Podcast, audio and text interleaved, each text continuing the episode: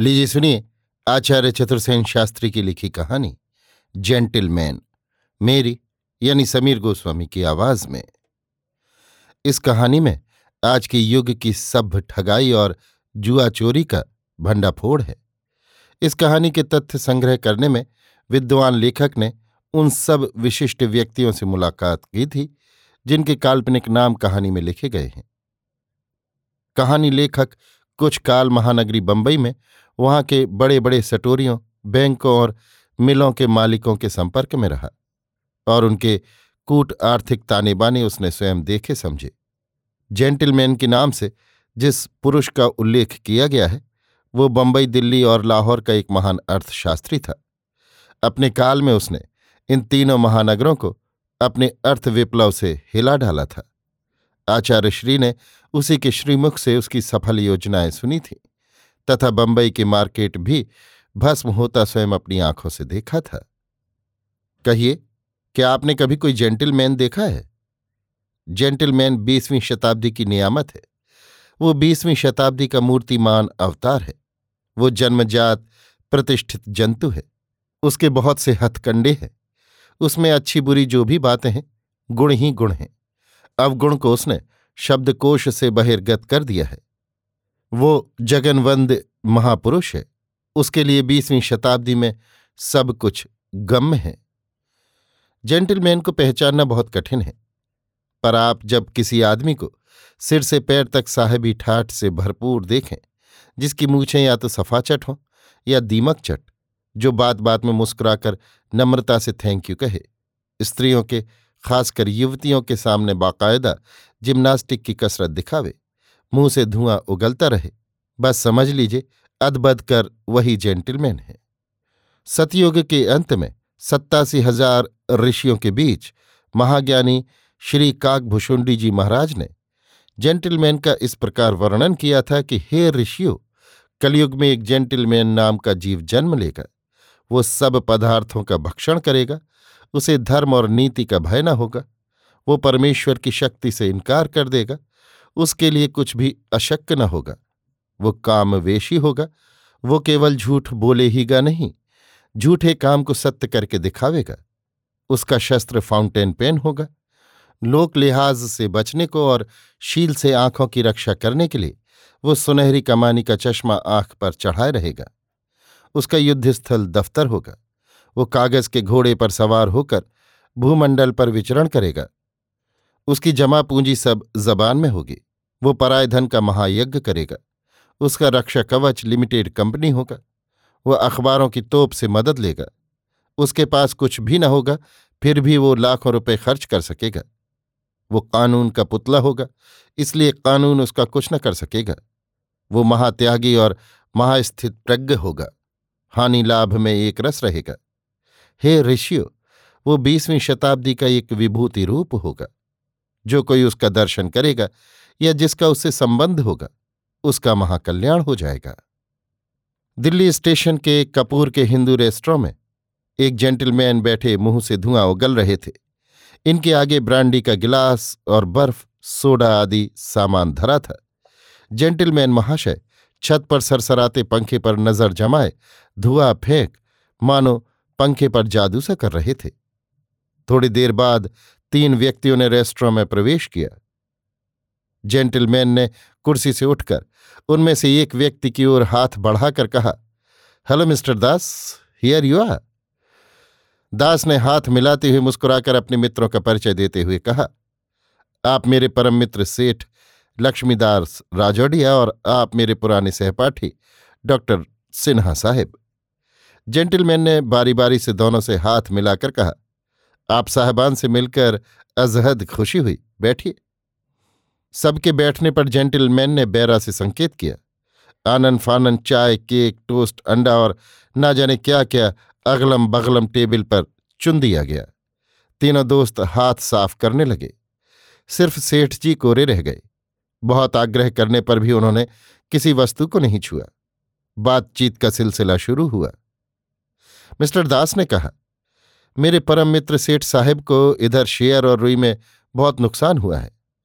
वे बंबई के करोड़पति व्यापारी हैं। इन्हें आप कोई ऐसी युक्ति बताइए कि पौ बारह हो जाए। जेंटलमैन ने चश्मे के भीतर से पहले सेठ जी को और फिर मिस्टर दास को घूर कर एक घूंट चाय पीकर कहा, ये कौन मुश्किल बात है साहबान? मैं एक जेंटलमैन हूँ और आप जानते हैं, जेंटलमैन दोस्तों के लिए जान को भी कुछ चीज़ नहीं समझता। मिस्टर दास बेशक, आप इस वक्त सेठ जी को कोई ऐसी युक्ति बतावे कि कुछ लाभ हो। सेठ जी आपसे कभी बाहर नहीं हो सकते। जेंटलमैन ने गंभीर होकर कहा, वाह, ये भी कोई बात है। क्या दोस्तों से भी मुआवजा लिया जाएगा? सेठ जी ने दांत निकालकर कहा, इसमें मुआवजे की क्या बात है? पर मित्रों की शक्ति भर सेवा करना भी तो मित्रों का फ़र्ज़ है।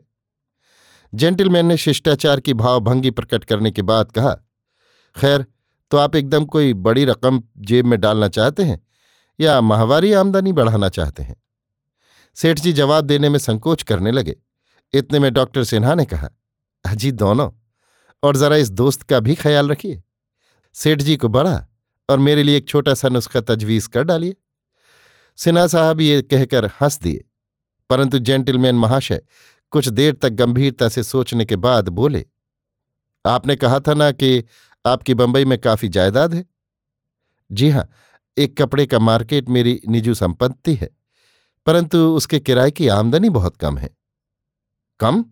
अजी बंबई में किराया कम? आप ये क्या फरमाते हैं? शायद आपको मालूम नहीं कि बंबई में एक ऐसा कानून बना हुआ है कि सन 1916 से प्रथम के जो किराएदार हैं, उन्हें न मालिक निकाल सकता है, न किराया बढ़ा सकता है। वे मकान के मौरूसी मालिक बन बैठे हैं। सेठ जी ने गंभीरता से कहा, ठीक है, परंतु सन सोलह और अब के किरायों में तो ज़मीन आसमान का अंतर है।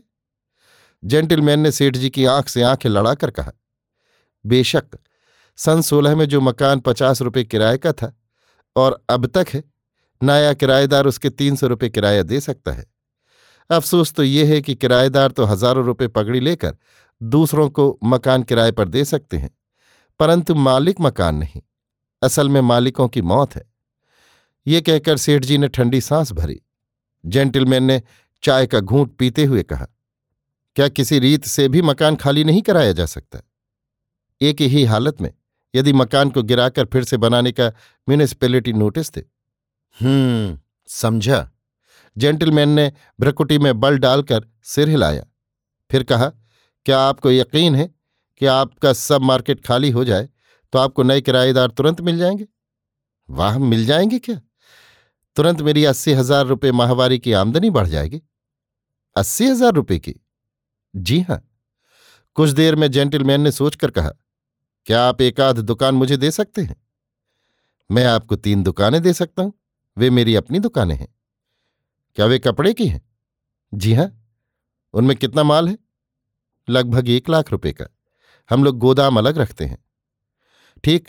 आपको अगले वर्ष मार्च महीने से वो अस्सी हज़ार रुपये माहवार की नई आमदनी मिलने लगेगी। क्या आप सच कह रहे हैं? झूठ से फ़ायदा? यदि ऐसा हुआ तो मैं आपको नकद दस लाख रुपए दूँगा। जेंटलमैन ने हंसकर कहा, देखा जाएगा। हाँ आप एक मुश्त भी तो कुछ रकम चाहते हैं।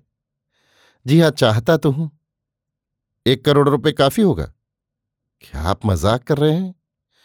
नहीं ये रुपया आपको आज से तीन मास बाद मिल जाएगा। सब मित्र आश्चर्यचकित थे। जेंटलमैन ने चाय का प्याला आगे को सरकाकर उठते हुए कहा अच्छा अब गुड बाय। मैं आपको एक हफ़्ते में बंबई में मिलूँगा। मिस्टर दास भी साथ होंगे और मिस्टर सिन्हा, आपका छोटा सा नुस्खा भी वहीं लिख दिया जाएगा जेंटलमैन सबको आश्चर्य सागर में गोते लगाते छोड़ सबसे हाथ मिला, मुस्कुराते हुए चल दिए। तीनों मित्र भी अपनी राह लगे। एक सप्ताह बाद चारों मित्र बंबई में सेठ जी के एकांत कमरे में बैठे थे। चाय और जलपान उनके सम्मुख था। सबकी दृष्टि जेंटलमैन के मुख पर थी।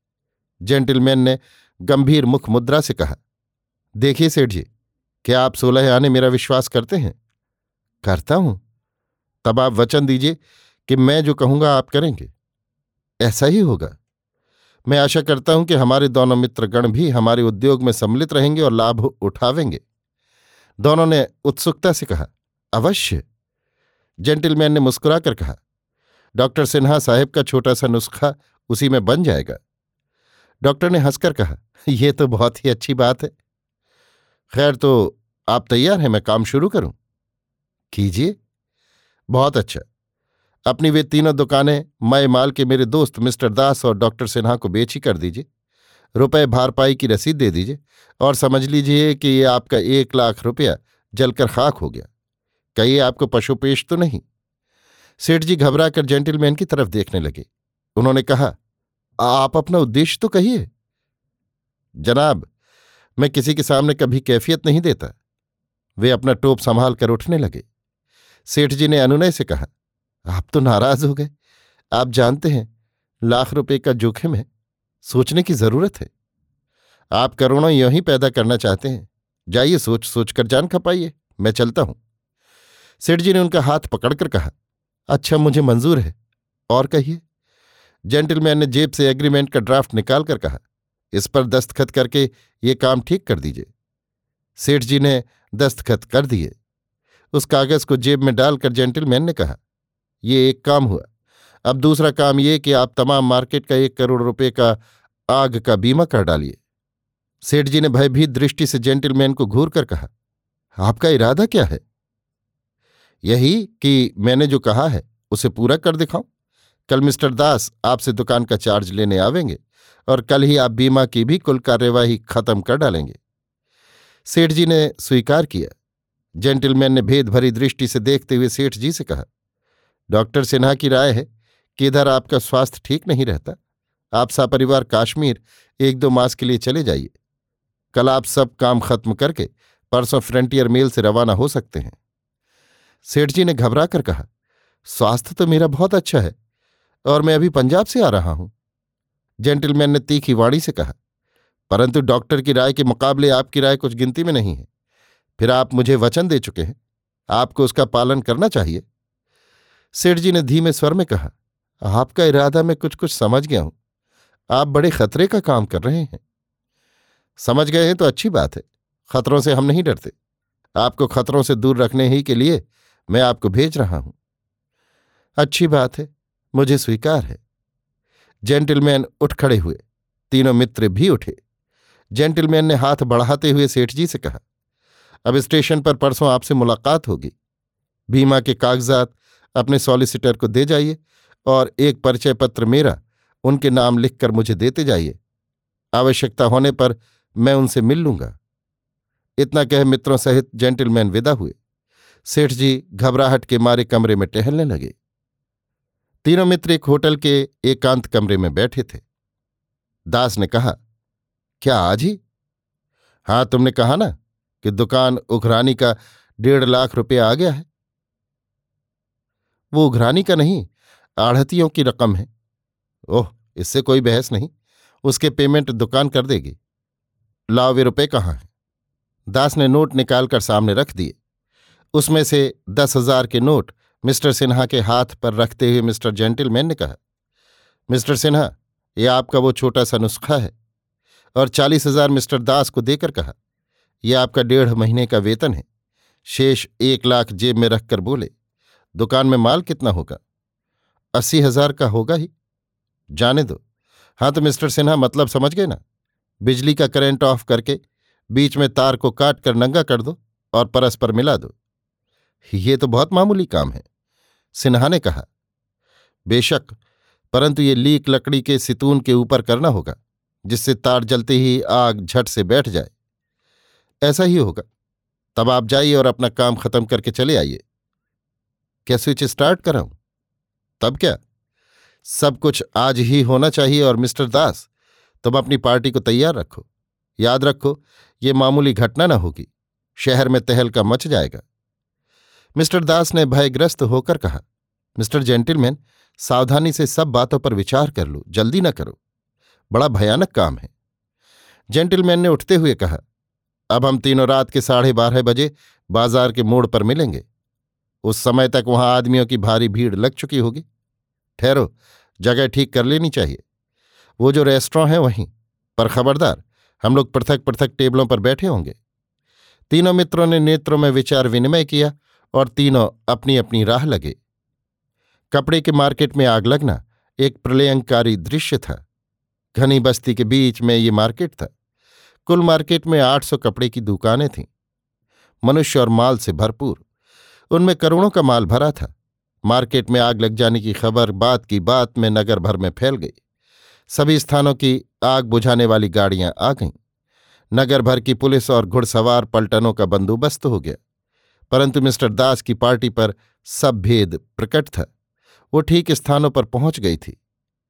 तिजोरियों को तोड़ने की व्यवस्था उनके साथ थी और जब सर्वत्र हाहाकार मचा था, फायर ब्रिगेड वाले पुलिस और सेना की सहायता से माल को निकालने और आग बुझाने में जान जोखिम सह रहे थे। मिस्टर दास की पार्टी अनगिनत नोटों के गट्ठर बटोर रही थी। पास के रेस्टोरों में तीनों दोस्त क्षण क्षण में सूचना पा रहे थे। आग बुझाने में आठ दिन लगे। सारा मार्केट जलकर राख हो गया। दुकानदार हाय करके बैठे रहे। जिनका बीमा था, उन्हें कुछ संतोष था। ये दारुण समाचार सुनते ही सेठ जी काश्मीर से भाग आए। खाक स्याह मार्केट को देखकर ज़ोर ज़ोर रोने लगे। लोगों की भीड़ चारों तरफ़ जमा थी। कोई कुछ कह रहा था, कोई कुछ। सेठ जी को सब करुणा की कोर से देख रहे थे। लोगों के मन में दया का समुद्र उमड़ रहा था। सहानुभूति के शब्दों की बौछार हो रही थी। सेठ जी सुबकियाँ ले रहे थे। तीनों मित्र बगल में खड़े थे। मिस्टर जेंटलमैन मुस्कुराते हुए सिगरेट पी रहे थे। एकाएक उन्होंने सिगरेट फेंक कर सेठ जी का कंधा छूकर कहा, अब रंज फ़िक्र छोड़िए सेठ जी आगे की बात सोचिए। जो होना था, हो गया। उन्होंने एक भेद भरी दृष्टि सेठ जी पर डाली। चारों दोस्त चले आए। घर के एकांत कमरे में बैठकर सेठ जी ने कहा, अब अब क्या? एक करोड़ रुपए बीमे का वसूल कर लीजिए और झटपट नए डिज़ाइन का एक भव्य मार्केट बनवा डालिए। आनंद फानन में भर जाएगा। इसके बाद कुछ गोपनीय परामर्श करके मिस्टर जेंटलमैन बाहर आए। नया मार्केट बन गया। उसमें सिर्फ़ चालीस लाख रुपया खर्च हुआ। साठ लाख रुपया सेठ जी को बच गया। इधर एक लाख रुपया महीना किराया आने लगा।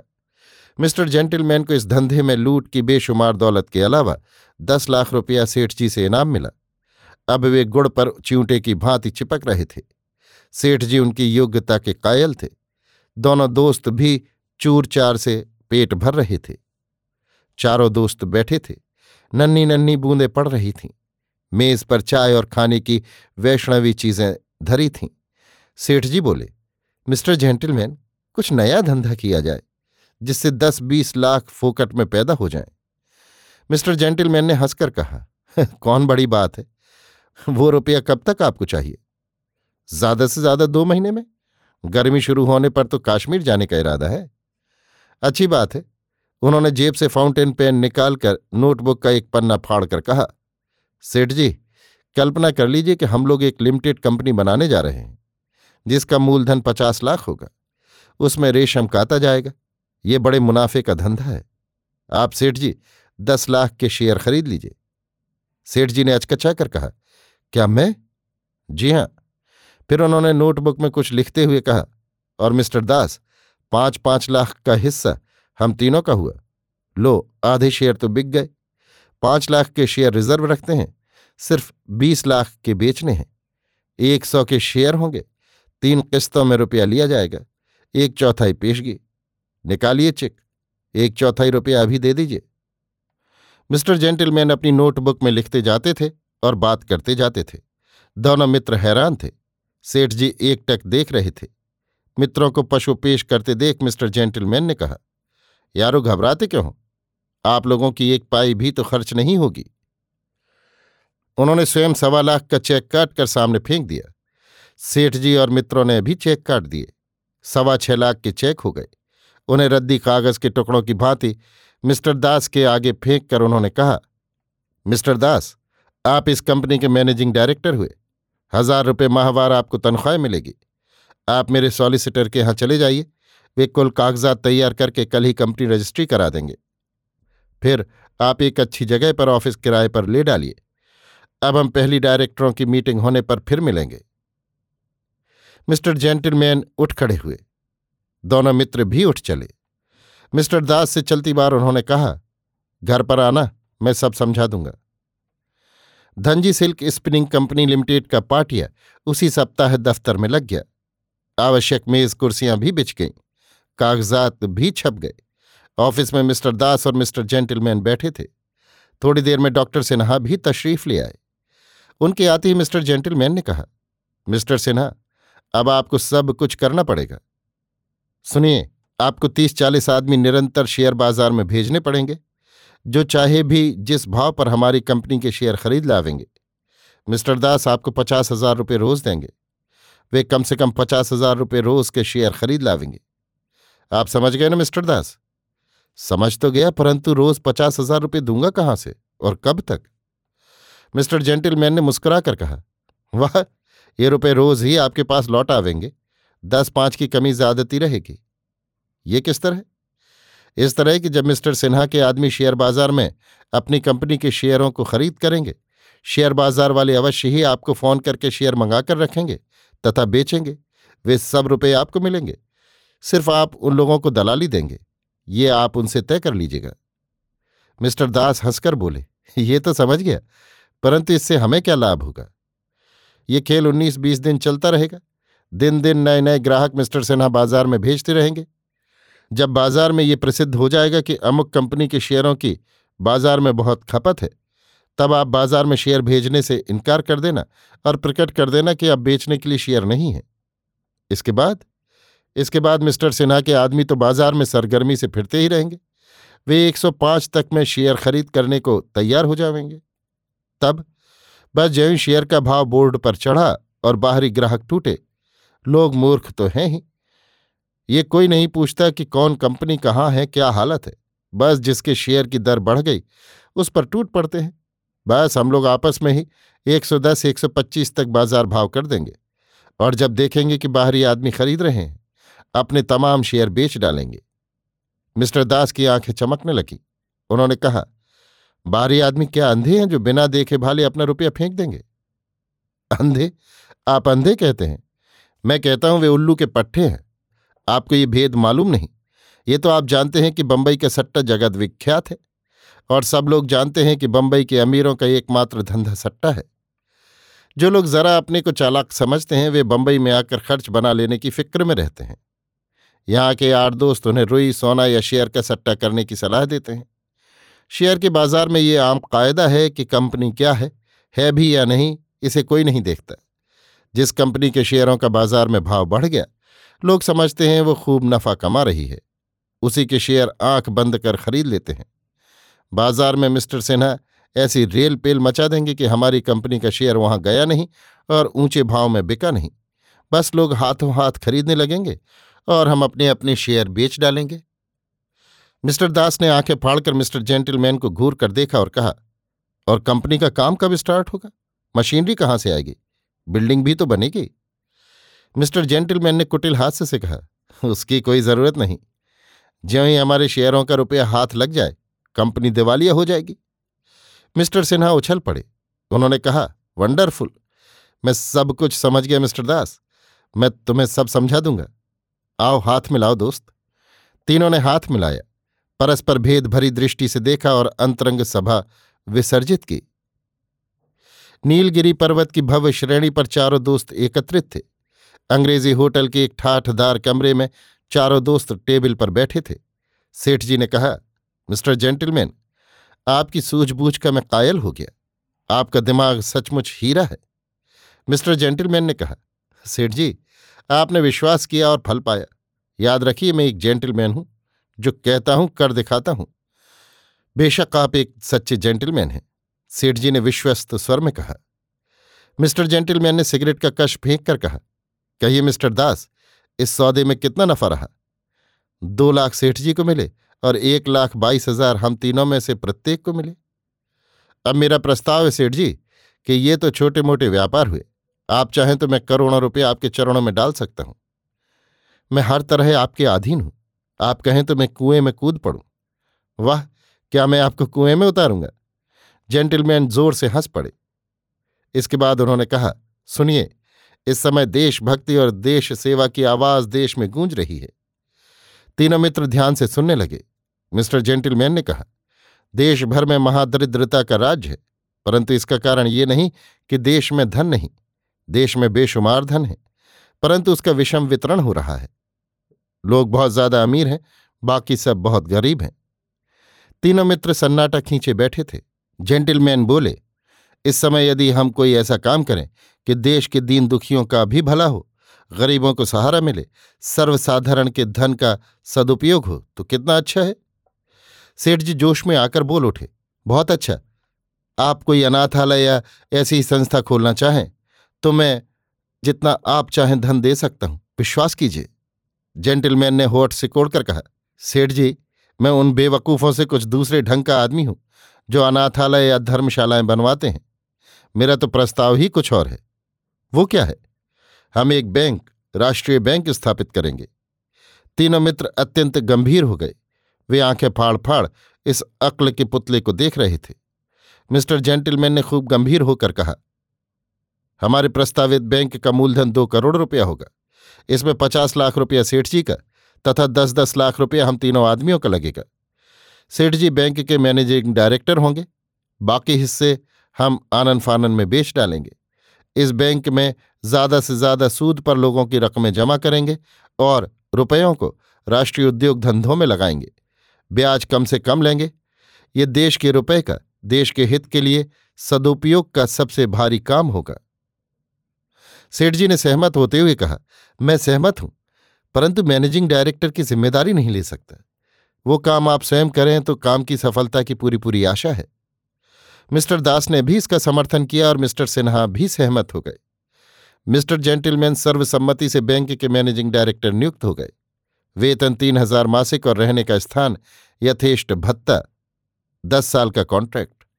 मिस्टर दास सेक्रेटरी, वेतन एक हज़ार रुपया और सुविधाएँ। सब बंदोबस्त ठीक कर, नियमोपनियम बना। नीलगिरी की ठंडी हवा खा चारों मित्र अपने नए व्यवसाय को चलाने बंबई में आधम के बैंक का नाम रखा गया व्यापार बैंक लिमिटेड। मिस्टर जेंटिलमैन के परिश्रम दौड़ धूप और अध्यवसाय से बैंक की थोड़े ही दिन में धाक जम गई। कई बड़े बड़े बैंकों तथा सरकारी संस्थाओं से उसके संबंध जुड़ गए। सेठ जी सुन सुनकर देख देख कर प्रसन्न होते थे। वे बोर्ड ऑफ़ डायरेक्टर्स के प्रेसिडेंट थे और इसके लिए नकद पाँच हज़ार रुपया मासिक वृत्ति उन्हें मिलती थी। पर वे सोलह आने मिस्टर जेंटलमैन के इशारे पर नाचने वाले थे। बाकी दोनों मित्र भी उन्हीं के चेले थे। मिस्टर सिन्हा बैंक के एजेंट बना दिए गए थे। उन्हें कमीशन में जितना रुपया मिलता था, उतना कभी सात पीढ़ी में भी उन्हें नहीं मिला था। सेठ जी ने पूरा रुपया दे दिया था। उसी से बैंक खड़ा हुआ था। तीनों मित्रों के पास जो कुछ था दे दिया था। पर वो दो लाख से भी कम था। बाकी रुपया वे अपनी समस्त आमदनी से पूरा करते रहेंगे, इसका एग्रीमेंट था। बैंक शुरू ही से नफा बांटने लगा था। ये देखकर दोनों मित्रों को ये तलाबेली पड़ी थी कि अधिक से अधिक नफा प्राप्त करने को जल्द से जल्द अपना रुपया जमा कर दें। सेठ जी को भी यही पट्टी पढ़ाई गई थी कि नफा जो मिले, उसके अधिकाधिक शेयर खरीदते जाइए, जिससे बैंक ही आपका हो जाए और सेठ जी के दिमाग में ये बात जच गई। तीन साल बीत गए। बैंक की अब कई शाखाएँ खुल गई थी और उसकी साख बहुत बढ़ गई थी। इस बीच में मिस्टर जेंटलमैन ने अपने बहुत से हिस्से बेच डाले थे। इसके सिवा उन्होंने बैंक से बहुत सा रुपया कर्ज ले रखा था। ये सब रुपया उनके हिस्सों की जमानत पर था, क्योंकि वे बैंक के कर्ता धरता थे। वे स्लिप लिखकर बैंक भेज देते, उतना ही रुपया वे पा जाते। इस रुपए से उन्होंने अपनी स्त्री के नाम बेशुमार जायदाद खरीद ली थी। माहवारी वेतन के सिवा उनकी और भी आमदनी थी। एक रियासत को अपने बैंक से बाईस लाख रुपया कर्जा दिलवाया। स्टेट की पंद्रह साल की तमाम तहसील बैंक ने आड़ कर ली। पूरे लाभ का सौदा था। इसमें आपको कुछ भी नहीं करना पड़ा। परंतु डायरेक्टरों को राज़ी करने में पारिश्रमिक स्वरूप आपको एक लाख रुपया इनाम या घूस मिल गया। इस प्रकार की आमदनी आपको होती ही रहती थी। धीरे धीरे बैंक की भीतरी हालत में परिवर्तन हो रहा था। अनेक मदों में होकर बैंक का बेशुमार रुपया मिस्टर जेंटलमैन के घर पहुँच चुका था। सेठ जी के जाली दस्तखतों से बैंक के डायरेक्टरों की काल्पनिक बैठकों के निर्णय पर बहुत से महत्वपूर्ण काम कर डाले गए थे। अब सेठ जी से मिस्टर जेंटलमैन को भारी खतरा था, चाहे जब उनका भंडाफोड़ हो सकता था। मिस्टर जेंटलमैन ने अंत में सेठ जी को दुनिया से उठा डालने का निश्चय कर डाला। रात के दस बजे थे। मिस्टर दास और मिस्टर सिन्हा के साथ मिस्टर जेंटलमैन एक अत्यंत महत्वपूर्ण विषय पर बातचीत कर रहे थे। बातचीत बहुत गंभीरतापूर्वक हो रही थी। सब बातें सुनकर मिस्टर सिन्हा ने कहा, लेकिन दोस्त, ये निहायत खतरनाक काम है और अगर भेद खुल जाएगा तो हम तीनों आदमियों को काला पानी हुआ रखा है और मैं तो अवश्य ही फांसी पर लटकाया जाऊँगा। मिस्टर जेंटलमैन ने कहा यह आप बिल्कुल बेवकूफ़ी की बातें करते हैं? भेद खुलेगा ही कैसे? हम तीन ही तो आदमी इसको जानते हैं। तीनों ही इस खतरे के जिम्मेदार हैं। फिर खोलेगा कौन? फिर इससे पहले जो कार्यवाहियाँ हुई हैं, उनके भेद क्या खुले हैं? मिस्टर सिन्हा ने घबरा कर कहा, लेकिन मिस्टर जेंटलमैन, अगर आप मुझे इस बार बरी रखते तो अच्छा था। जेंटलमैन ने क्रुद्ध होकर कहा, तब क्या आप समझते हैं कि लाख रुपए की संपत्ति यूँ ही हड़प ली जा सकती है? आपका ये साहस कि आप मेरे हुक्म की अदूली करें। मैं जो कहता हूँ वो आपको करना पड़ेगा। इसके बाद उन्होंने मिस्टर दास की तरफ़ मुखातिब होकर कहा, मिस्टर दास, जो दवा आपको मिस्टर सिन्हा देंगे, उसको इस्तेमाल कराने की ज़िम्मेदारी आपके ऊपर है। आपको मालूम है कि सेठ जी बीमार हैं। आप आज रात भर उनके पास रहिए और ठीक तौर पर दवा वगैरह देते रहिए। मिस्टर सिन्हा आपको दो प्रकार की दवा देंगे, एक पीने की और एक मालिश करने की। आप मालिश करने की दवा चतराई से इस ढंग से रख दीजिए कि जब आप सेठ जी की स्त्री को दवा देने की हिदायत करके सो जाए तो वो मालिश करने की दवा सेठ जी को पिला दे। देखिए, ऐसा करने से आपके ऊपर कोई इल्ज़ाम भी नहीं आ सकता। लोग ये समझेंगे कि महज मामूली गलती हो गई और वो भी उनकी स्त्री के हाथ से। मिस्टर दास ने स्वीकृति सूचक सिर हिलाया। मिस्टर जेंटलमैन ने खड़े होकर कहा तो मिस्टर सिन्हा, आप सेठ जी को देख आइए और दवा मिस्टर दास के हाथ भेज दीजिए। मिस्टर दास, आप खबरदार रहिए कि आपका ये वार चूकने न पाए। आपकी सेवा के पुरस्कार में पचास पचास हज़ार रुपयों के ये चेक हाजिर हैं। ये कहकर उन्होंने जेब से निकालकर दो चेक दोनों आदमियों के सामने फेंक दिए। इस भयानक रकम को जेब में डालकर दोनों आदमी इस अत्यंत भयानक काम के करने को वहाँ से निकले। मिस्टर जेंटलमैन सीधे बैंक में गए और अपने ऑफ़िस में बैठकर चपरासी को हिदायत कर दी कि कोई शख्स मुलाकात करने को अंदर न आने पाए। उन्होंने तमाम कागजात को अच्छी तरह से जाँच लिया। सेठ जी के जाली दस्तखतों से जो चेक कैश किए गए थे उन सब की उन्होंने एक सूची बना ली। इसके बाद जाकर उन्होंने देखा कि बैंक से कुल पैंतालीस लाख रुपए उन्होंने अपने नाम कर्ज खाते लिए हुए हैं। इसके बाद बैंक के मैनेजर को अपने सामने बुलाया और कहा, कहिए, अब आप क्या कहना चाहते हैं? क्या आपने तमाम बैलेंस शीट तैयार कर लिया है? मैनेजर, जी हाँ लेकिन नकद रुपया इस वक्त हाथ बहुत कम है और लगभग सब रुपया बाहर फंसा हुआ है। लोगों में हलचल और बेचैनी पैदा हो गई है। कल मैंने किसी तरह पेमेंट कर दिया। पर यदि आज भी उतनी ही डिमांड रही तो पेमेंट होना मुश्किल है। जेंटलमैन ने चिंतित होकर कहा, लेकिन क्या आप केवल आज का काम नहीं चला सकते? कल और परसों तो छुट्टी है। इन दो दिनों के अंदर तो मैं रुपयों का काफ़ी इंतज़ाम कर दूँगा। मैनेजर, क्या आप पाँच लाख रुपए अपने कर्ज खाते में से नहीं दे सकते? जेंटलमैन भौं से कुड़कर, इससे आपको कोई सरोकार नहीं। मैं ये कहना चाहता हूँ कि आप खबरदार रहें और आप इस रकम की कभी चर्चा न करें। मैनेजर, जरा दृढ़ता से। परंतु जनाब, रुपयों का और कोई बंदोबस्त भी तो नहीं हो सकता। अगर आप इजाज़त दें तो मैं बैंक बंद कर दूँ। जेंटलमैन, नहीं ये असंभव है। मैनेजर, तब पेमेंट भी असंभव है, क्योंकि मुझे काफ़ी यकीन है कि आज कम से कम दस लाख रुपया देना पड़ेगा। मेरे पास इस वक्त कुल चालीस हज़ार रुपया है। मैं बहुत थोड़ा और इंतज़ाम कर सकता हूँ। मिस्टर जेंटलमैन के माथे पर बल पड़ गए। वो अपनी कुर्सी पर से उठ खड़े हुए। उन्होंने क्रोध से हथेली पर मुट्ठी मारकर कहा, क्या आप आज भर का काम नहीं चला सकते? जी नहीं। मैनेजर ने कागजात मेज पर डाल दिए। तब ठीक, आप बैंक को बंद कर दीजिए। जेंटलमैन तीर की तरह अपने कमरे से निकलकर मोटर में आकर बैठ गए। शहर में तूफ़ान की तरह खबर फैल गई। बैंक का फेल होना और सेठ जी का एकाएक मर जाना, ये दोनों खबरें लोग आश्चर्य और संदेह से सुन रहे थे। सेठ जी का मर जाना जिस तरह आश्चर्यजनक था, उसी प्रकार बैंक का फेल होना भी। जिस तरह सेठ जी हट्टे कट्टे थे, उसी तरह बैंक की हालत भी अच्छी थी। एकाएक ये क्या हो गया? इसकी लोग कल्पना भी नहीं कर सके। जिनके रुपए बैंक में जमा थे, उनके ठट्ठ के ठट्ठ बैंक के आगे खड़े हुए थे। पुलिस प्रबंध कर रही थी। लोग दरवाजों पर पत्थर चला रहे थे और चिल्ला रहे थे। भीड़ को काबू में करना कठिन हो रहा था। मिस्टर जेंटलमैन अपने सॉलिसिटर के यहाँ बैठे हुए अपने इंसॉल्वेंसी के कागजात तैयार करा रहे थे। दरवाजे बंद थे और दोनों व्यक्ति मेज पर फैले हुए कागजों को टटोल रहे थे। सॉलिसिटर ने कहा, मिस्टर जेंटलमैन, क्या ये अफवाह सच है कि बैंक की पोजीशन खराब होते देख सेठ जी ने जहर खा लिया? जी नहीं। मैंने सुना है कि उनकी स्त्री ने गलती से मालिश करने वाली दवा पिला दी। लेकिन ये सुना ही तो है। इसमें सच्चाई कहाँ तक है, ये तो ईश्वर जाने। परंतु सेठ जी के मरने से मैं तो बड़ी आपत्ति में पड़ गया। और ये पाप का टीका मेरे ही सर पर लगा है। अफसोस है कि आज ये बदनामी मेरे गले बंधी। सॉलिसिटर ने संपूर्ण कागजात पर नज़र दौड़ाते हुए कहा, मिस्टर जेंटलमैन, आपको जेल जाने की पूरी तैयारी कर लेनी चाहिए। कागजात आपके खिलाफ हैं और बैंक का लगभग पचास लाख रुपया आपके नाम पड़ा हुआ है। अपने घर खर्च में गैर कानूनी ढंग से बैंक का रुपया आपने काम में लिया है। मिस्टर जेंटलमैन ने गंभीर चेहरा बनाकर कहा, मैंने जो कुछ किया है, सब बैंक के फ़ायदे के लिए ही किया है। फ़िलहाल तो आप इंसॉल्वेंसी लिख दीजिए, और जहाँ तक बने, आप इस बैंक के रिसीवर बन जाइए। लेकिन आप इस बात को याद रखिए कि मेरे और आपके ताल्लुकात नए नहीं हैं। अगर आप इस मुसीबत से मेरी रक्षा करने का ख्याल रखेंगे तो मैं बाहर नहीं हूँ। बैंक फेल हुआ है, मैं नहीं। उन्होंने दस हज़ार के नोट मेज पर रख दिए। यह आपका आरंभिक नजराना है। आगे मैं हर तरह आपको खुश करूँगा। दोनों ने भेद भरी निगाह से एक दूसरे को देखा, हाथ मिलाए और फिर आँखें मिलाई। दोनों ने एक दूसरे को समझ लिया और अपना कर्तव्य निर्णय कर लिया। दास और मिस्टर जेंटलमैन फिर एकत्रित थे।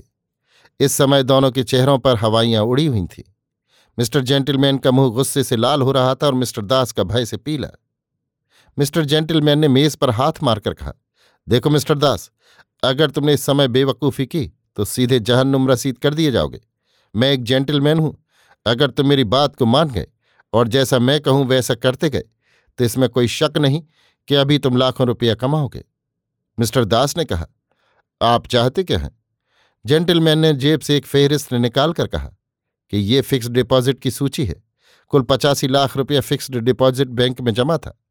आप जानते हैं कि बैंक फेल हो गया और इस वक्त पावनेदारों को दो आना फ़ी रुपया भी नहीं मिल सकता। सेठ जी जो सबसे बड़ी रकम के देनदार थे, वे बेचारे मर गए। अब तुम ये उद्योग करो कि जहाँ तक मुमकिन हो सके, तमाम फिक्स डिपॉजिटर अपनी अपनी रसीदें ज़्यादा से ज़्यादा चार आने के हिसाब से हमको बेच दें। और जब उन्हें मालूम हो जाएगा कि बैंक से दो आने फ़ी रुपया अभी मिलना मुश्किल है तो वे चार आने रुपए में अपनी रसीदें बेच देंगे। चूँकि जो कुछ मिल जाए सो बहुत है। लेकिन वे रसीदें खरीदेगा कौन? मिस्टर दास ने उतावले से होकर कहा, मैं खरीदूँगा, मैं। आप एकदम दलालों को डिपॉजिटर्स के पास भेजिए, लेकिन याद रखिए, इसमें मेरा नाम न खुलने पाए। और दूसरी बात ये भी याद रखिए कि हमको सिर्फ़ बारह दिन का मौका है। अगर हम इन दिनों में तमाम रसीदें न खरीद लेंगे तो याद रखिए कि हम लोग जहन्नुम रसीद हो जाएँगे। मिस्टर दास स्वीकृति सूचक से हिलाते हुए चले गए। इनके जाने के बाद ही मिस्टर सिन्हा ने घबराए हुए कमरे में प्रवेश किया और कहा आपको मालूम है, मिस्टर जेंटलमैन, हम लोगों के नाम वारंट जारी हो गए हैं। जेंटलमैन ने सहज, गंभीर स्वर में कहा, मालूम है, लेकिन भाई, मैं तो अपने बचने की कोई कोशिश नहीं करना चाहता। जो होगा सो भुगतूँगा, लेकिन तुम पर मुझे तरस आता है। मैं चाहता हूँ कि तुम फ़ौरन अमेरिका भाग जाओ, क्योंकि मुझे मालूम हो रहा है कि बैंक के फेल होने के साथ ही साथ सेठ जी की मृत्यु पर भी शक हो रहा है। मिस्टर सिन्हा ने कहा, मिस्टर जेंटलमैन, आप तो जानते ही हैं कि मेरी तो कुल पूंजी बैंक में जमा थी। ये देखिए दो लाख की रसीद है। मिस्टर जेंटलमैन ने कहा, भाई, उसके लिए तो सब्र करना पड़ेगा, जो बन पड़ा किया। लेकिन बात यह है कि विदेश में तुम कुछ कमा कर अपना सुखपूर्वक निर्वाह कर सको, इसलिए तुम्हारे पास एक छोटी सी रकम ज़रूर होनी चाहिए। तुम्हारे पास पचास हज़ार रुपया तो है ही। लाओ, ये रसीद मुझे दो, मैं तुम्हें बीस हज़ार रुपये और दिए देता हूँ। तुम अपना बचाव करो, मेरे भगवान मालिक हैं। ये कहकर उन्होंने बीस हज़ार के नोट निकालकर मिस्टर सिन्हा के हवाले कर दिए और रसीद अपनी जेब में रख ली। मिस्टर सिन्हा की आँखों में आँसू आ गए। उन्होंने कहा, मिस्टर जेंटलमैन, आप धन्य हैं। अगर आपकी इस वक्त ये सहायता न मिलती तो मिट चुका था। जेंटलमैन ने हाथ बढ़ाकर कहा, लेकिन भाई, सही सलामत जहाज़ में बैठ जाओ और अमेरिका पहुँच जाओ। तब जानू कि मेरी मेहनत सफल हुई। हमेशा के लिए याद रखना कि मैं एक जेंटलमैन हूँ। मिस्टर सिन्हा आँखों में आँसू भरकर विदा हुए और चले गए। जेंटलमैन कुर्सी से उठे और दोनों हाथ मलते हुए कमरे में जल्दी जल्दी टहलने लगे। बड़बड़ाते हुए उन्होंने कहा कि सब काम अपने आप ठीक होते चले जा रहे हैं। ठीक दस दिन बाद मिस्टर दास और जेंटलमैन फिर कमरे के अंदर बैठे हुए थे। उनके सामने फिक्स डिपॉजिटर की बहुत सी रसीदें फैली हुई थीं। इन सब की एक सूची बताकर उन्होंने जोड़ लगाकर देखा कि कुल पैंसठ लाख रुपए की रसीदें हैं। जो उन्हें सिर्फ़ सात लाख रुपयों में मिल गई। उन रसीदों को समेटकर जेब में रखते हुए जेंटलमैन ने एक ठंडी सांस ली और कहा, मिस्टर दास, अब मैं जो कुछ कर सकता था कर गुजरा। मेरे पास जो कुछ था वो मैंने डिपॉजिटरों को दे दिया। अब ये रसीदें हैं, जो सब मेरे साथ चिता में जलेंगी। आप जानते हैं कि इनकी एक कौड़ी भी अब वसूल नहीं होने की। अब तक मैंने आपके साथ सब तरह से दोस्ती निभाई। अब कहिए मैं आपके साथ क्या कर सकता हूँ? मैं चाहता हूँ कि जो कुछ स्याह सफ़ेद हो, मेरा हो। आपको आँच भी ना आए। लेकिन चूँकि आप बैंक के सेक्रेटरी रह चुके हैं और कुल कागजात के आप जिम्मेदार हैं और प्रेसिडेंट की आज्ञा से तमाम बातें आपने की हैं और प्रेसिडेंट साहब का देहांत हो गया है, अतः अब आप ही एक आदमी बचे हैं कि जिन पर तमाम जवाबदेहियाँ आ सकती हैं। मिस्टर दास ने घबरा कर कहा, मिस्टर जेंटिलमैन, आप मुझे बचाइए। हालाँकि मेरे तमाम रुपए बैंक के साथ डूब गए फिर भी जो कुछ मेरे पास है उसे खर्च करने को मैं तैयार हूँ, पर बेदाग बच जाऊँ। मैं अपनी औरत के जेवर तक बेचने को तैयार हूँ। जेंटिलमैन ने करुणापूर्ण शब्दों में कहा, नहीं मेरे दोस्त, तुम मेरे कारण इस मुसीबत में फंसे हो। मैं तो बर्बाद हुआ, पर तुम्हें कभी बर्बाद नहीं होने दूँगा। कुछ देर वे चुप रहे, फिर धीरे से कहा, तुम्हारे दो लाख के शेयर बर्बाद हुए हैं ना? लाओ वो रसीद मुझे दो और दस हज़ार रुपये मेरे पास बचे हैं, ले लो। मैं चाहता हूँ कि तुम इससे कोई रोज़गार करो और जो तजुर्बा तुमने मेरी सोहबत से उठाया उससे लाभ उठाओ। मिस्टर दास को कभी ये उम्मीद नहीं थी कि उन्हें एकदम दस हज़ार रुपये की अच्छी रकम उन रद्दी रसीदों की एवज में मिल जाएगी। उन्हें ऐसा मालूम हुआ कि मिस्टर जेंटलमैन मनुष्य नहीं, देवता हैं। उन्होंने खुशी से नोटों की तरफ़ हाथ बढ़ाया, लेकिन जेंटलमैन ने एक कागज़ उनकी तरफ़ बढ़ाकर कहा, मिस्टर दास, इस कागज़ पर तुम्हें दस्तखत करने होंगे और ये रुपया तुम्हारा है। उन्होंने रुपए मिस्टर दास के सामने फेंक दिए और मिस्टर दास ने कागज़ को बिना पढ़े ही दस्तखत कर दिए। मिस्टर जेंटलमैन ने रसीद लेकर अपनी जेब के हवाले की। अदालत का कमरा ठसाठस भरा था। व्यापार बैंक लिमिटेड का सनसनीदार मुकदमा हाईकोर्ट में फुल बेंच में पेश था। मिस्टर दास और मिस्टर जेंटलमैन अपराधी के कटघरे में खड़े थे। तीसरा अभियुक्त मिस्टर सिन्हा फरार था। चौथे सेठ जी मर चुके थे। इन चारों के खिलाफ बैंक का रुपया अपने निजी काम में लाने का अभियोग था और ये बतलाया गया था कि इसी कारण बैंक फेल हो गया। मिस्टर जेंटलमैन के सॉलिसिटर ने अदालत को जवाब दिया कि मेरे मुवक्किल के खिलाफ ये इल्ज़ाम बिल्कुल गलत है। बैंक का रुपया निजी काम में खर्च नहीं किया गया। कागजात में अलबत्ता रकम मेरे मुवक्किल के नाम दर्ज है। लेकिन माई लॉर्ड, ये कर्जा नहीं है। मेरे मुवक्किल के सड़सठ लाख रुपए बैंक में फिक्स डिपॉजिट में जमा है, जिनकी ये रसीदें अदालत में पेश करता हूँ। और उसने वो तमाम रसीदों का ढेर अदालत में पेश कर दिया। मिस्टर जेंटिलमैन ने किस इरादे से इन रसीदों का संग्रह किया था? इसका भेद मिस्टर दास को अब लगा और वो अचकचाकर मिस्टर जेंटिलमैन की तरफ़ देखने लगे। जेंटिलमैन मुस्कुरा रहे थे। इसके बाद जेंटिलमैन के बैरिस्टर ने एक कागज़ अदालत में पेश किया, जिस पर मिस्टर दास की सही थी। इस कागज़ के द्वारा ये साबित होता था कि दास ने ही अपनी ज़िम्मेदारी पर प्रेसिडेंट के कहने के मुताबिक बैंक की काफ़ी रकम सेठ जी के कारोबार में लगाई थी। दास ने इस बात से बिल्कुल इनकार किया, लेकिन उनका दस्तखत कागज़ पर अकाट्य प्रमाण था। हाईकोर्ट ने फैसला दे दिया। जेंटलमैन बरी हो गए, बैंक फेल हुआ, मिस्टर दास पाँच वर्ष के लिए जेल भेज दिए गए। मिस्टर जेंटलमैन बंबई छोड़कर दिल्ली चले आए हैं। यहाँ उन्होंने बहुत सी जायदाद खरीदी है। बंबई में भी इनकी बड़ी भारी जायदाद है। लोगों का ख्याल है कि उनकी संपत्ति एक करोड़ से ऊपर है। वो बड़े हंसमुख और लोकप्रिय हैं। खूब पार्टियाँ देते हैं। अफसर लोग उनसे प्रसन्न हैं। लोग जब उन्हें बिज़नेस करने को कहते हैं तो वो हंसकर कहते हैं कि, बाबा, अब मैं कोई बिज़नेस नहीं करूँगा। बिज़नेस ने मुझे बड़ी बड़ी तकलीफें दी हैं। मैं एक जेंटलमैन हूँ। आजकल बिज़नेस का ढंग बहुत बिगड़ गया है। इसलिए किसी भी जेंटलमैन को बिज़नेस नहीं करना चाहिए। लोगों का ख्याल है कि वो निहायत खरे और बेलाग आदमी हैं। अभी आप सुन रहे थे आचार्य चतुर्सेन शास्त्री की लिखी कहानी जेंटलमैन मेरी यानी समीर गोस्वामी की आवाज़ में।